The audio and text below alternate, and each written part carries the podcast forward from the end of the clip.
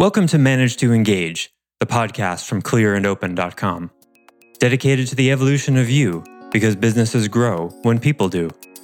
Serving leaders, managers, and people who will be, helping you reach excellence in your work and achieve your personal goals at the same time.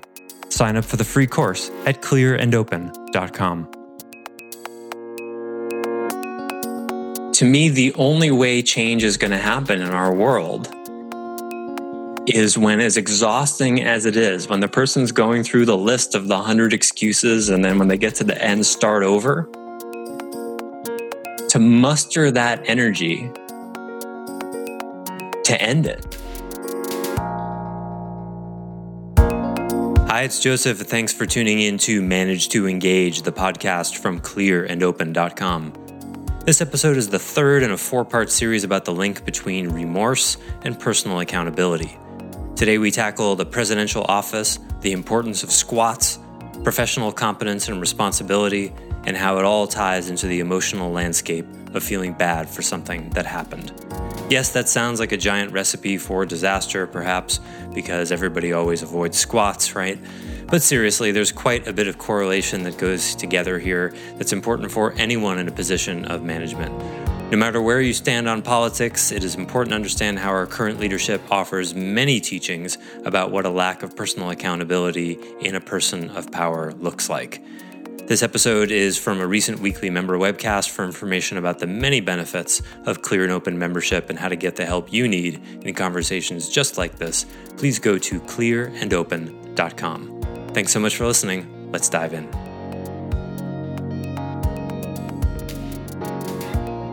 So, to summarize here, because the topic today is personal accountability, to, to, summarize, part of personal accountability means proactively subjecting yourself to remorse.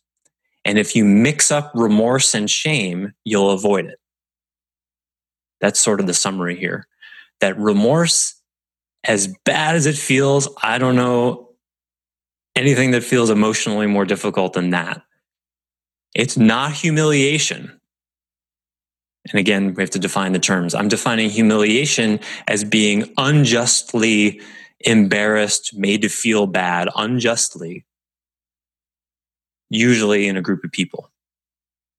When someone is made to feel bad for what they did or who they are unjustly, that's not good.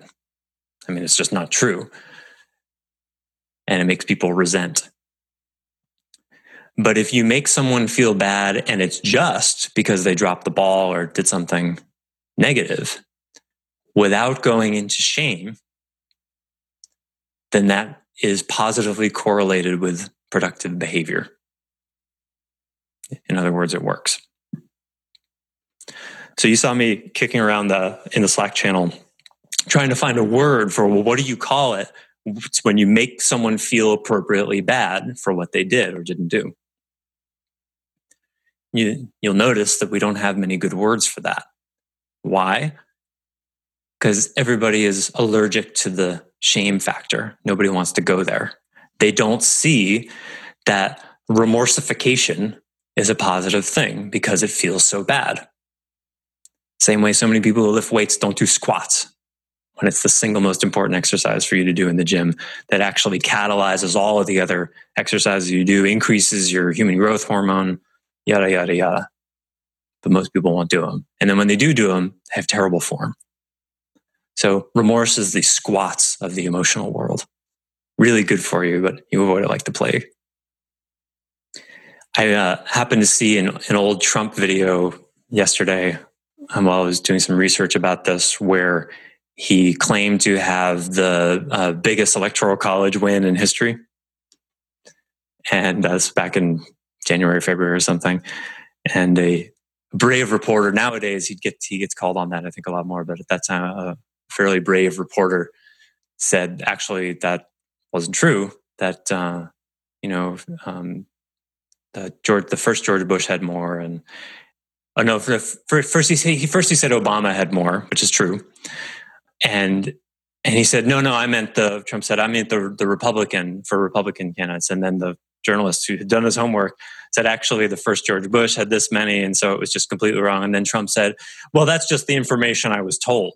I was given that information." Right? I'm not lying. I'm just using the information somebody else gave me, and they're accountable. Now I have I'm not naming them, but they're accountable for the lie. You see, not me. That's implicitly what's being said there.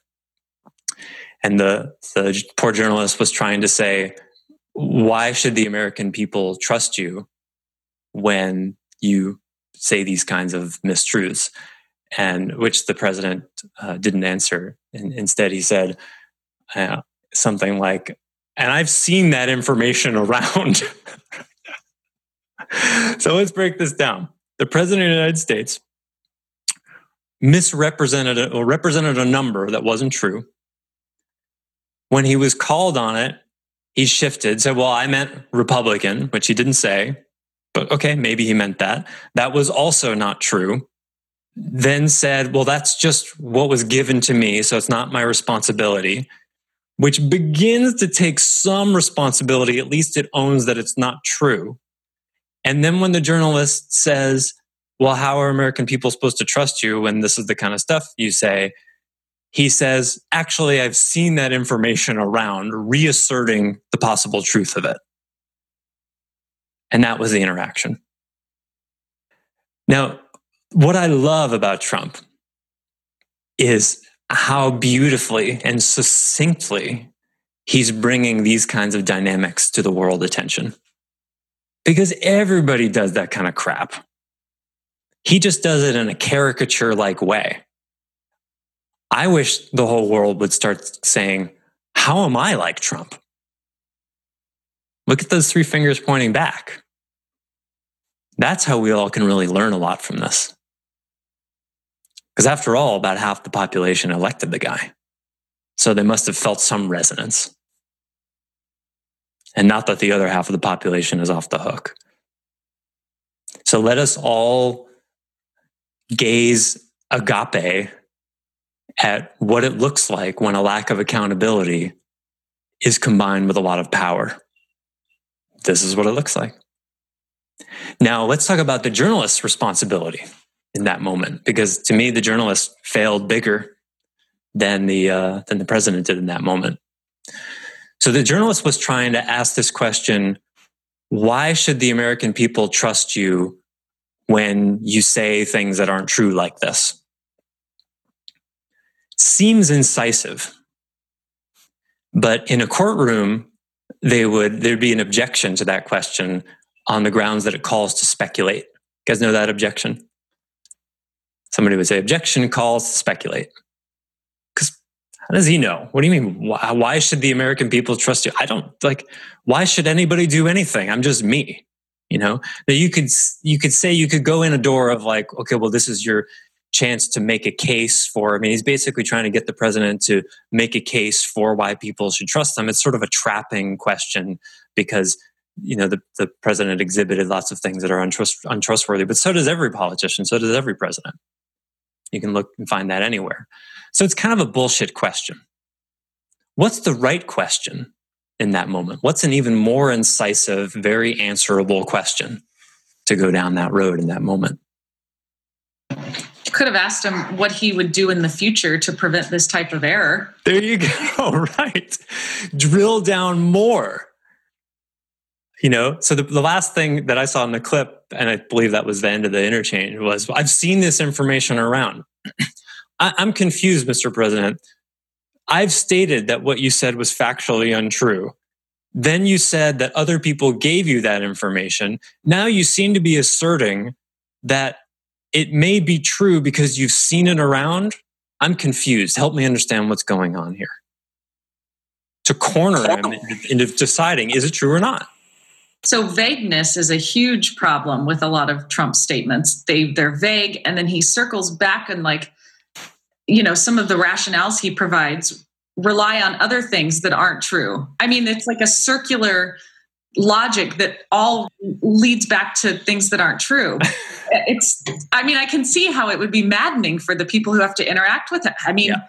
you're constantly having to work overtime to hold him accountable. Yes. To what he's saying or what evidence he's using, or I mean, it, I'd I'd quit honestly. I'd be even if I had all the best intentions of serving my country and you know being a mm-hmm. civil servant and being respectful know, of the office, right, right, trying to do my best to do my job. I think after uh, yeah, probably six months in, I've been like, I I'm yeah. exhausted. I'm gonna go somewhere else where I can think clearly again. Maybe that's probably what was going on. I mean, that's sort of what the senator from Arizona was speaking to in his resignation speak and speech in the last couple of weeks. How about this question? Mm-hmm. He could have he could have asked the president, "What responsibility do you think you have to make sure that the statements that you make are true?" Oof, love that. Love that.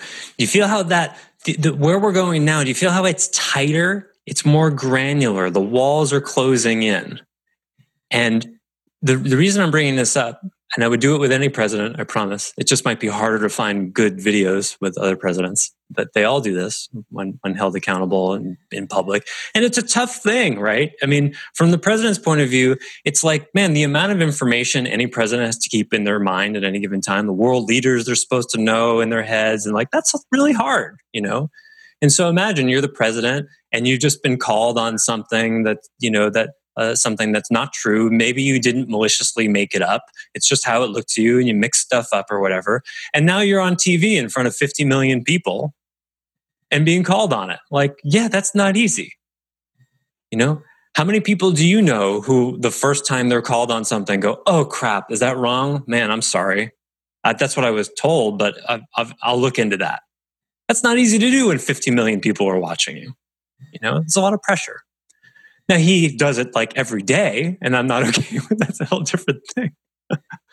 so, but what I want to speak to here is what what uh, was saying about how exhausting it can be when you're holding someone accountable. It's very often like you're wrestling a greased pig, a big one, like a 300 pound greased pig. And to me, the only way change is going to happen in our world is when, as exhausting as it is, when the person's going through the list of the 100 excuses and then when they get to the end, start over, to muster that energy to end it. And every time a journalist tries to corner a politician with something with, with really quite an impotent question like well how are the Amer- how is the american people supposed to trust you when blah blah blah it's not it's not the most incisive question i get that it's incisive for them but look at the evidence. It's not enough. It's not enough. And this very thing happens in businesses everywhere because precisely, I would assert, they don't want to shame the other person because they wouldn't want to be shamed themselves. So there's a collusion of let's not make this too uncomfortable. Let's not make this too uncomfortable. And so the journalist doesn't say, Mr. President, you've completely failed to answer the question. I'm at a loss of what to do next. Do you know how awkward that would be? That, and that journalist might get fired because of the corporation that owns them. So that might happen. Or worse yet, they might lose access to uh, either answering the questions or, you know, at, at a later date, uh, be able to book them on a show or something like that. So. There you go. There you go. So if I were a journalist right now who was had access to the president, I would be wrestling with a very difficult question. Mm-hmm. And that would be do I really pin this guy to the wall and risk my job, my livelihood, because I might never work in journalism again? You know, being able to put food on the table for my family. Any journalist who has access to a politician who is regularly lying, and it's more than just him, who's not wrestling with that question, Easy. They're putting comfort ahead of truth. That's fine. They can choose to do that. But there's no argument that that's what's going on. And I would assert that the job of journalism is to put truth above everything else. Therefore, they're not doing their job. Thanks for listening to Manage to Engage, the clear and open podcast. Join us next week when you'll be a little bit closer to who you're destined to be until then, know that Clear and Open is dedicated to the evolution of you because businesses grow when people do. Be sure to visit clearandopen.com for the latest tools, articles, and free resources to help you on your journey. Thanks for listening, and bye for now.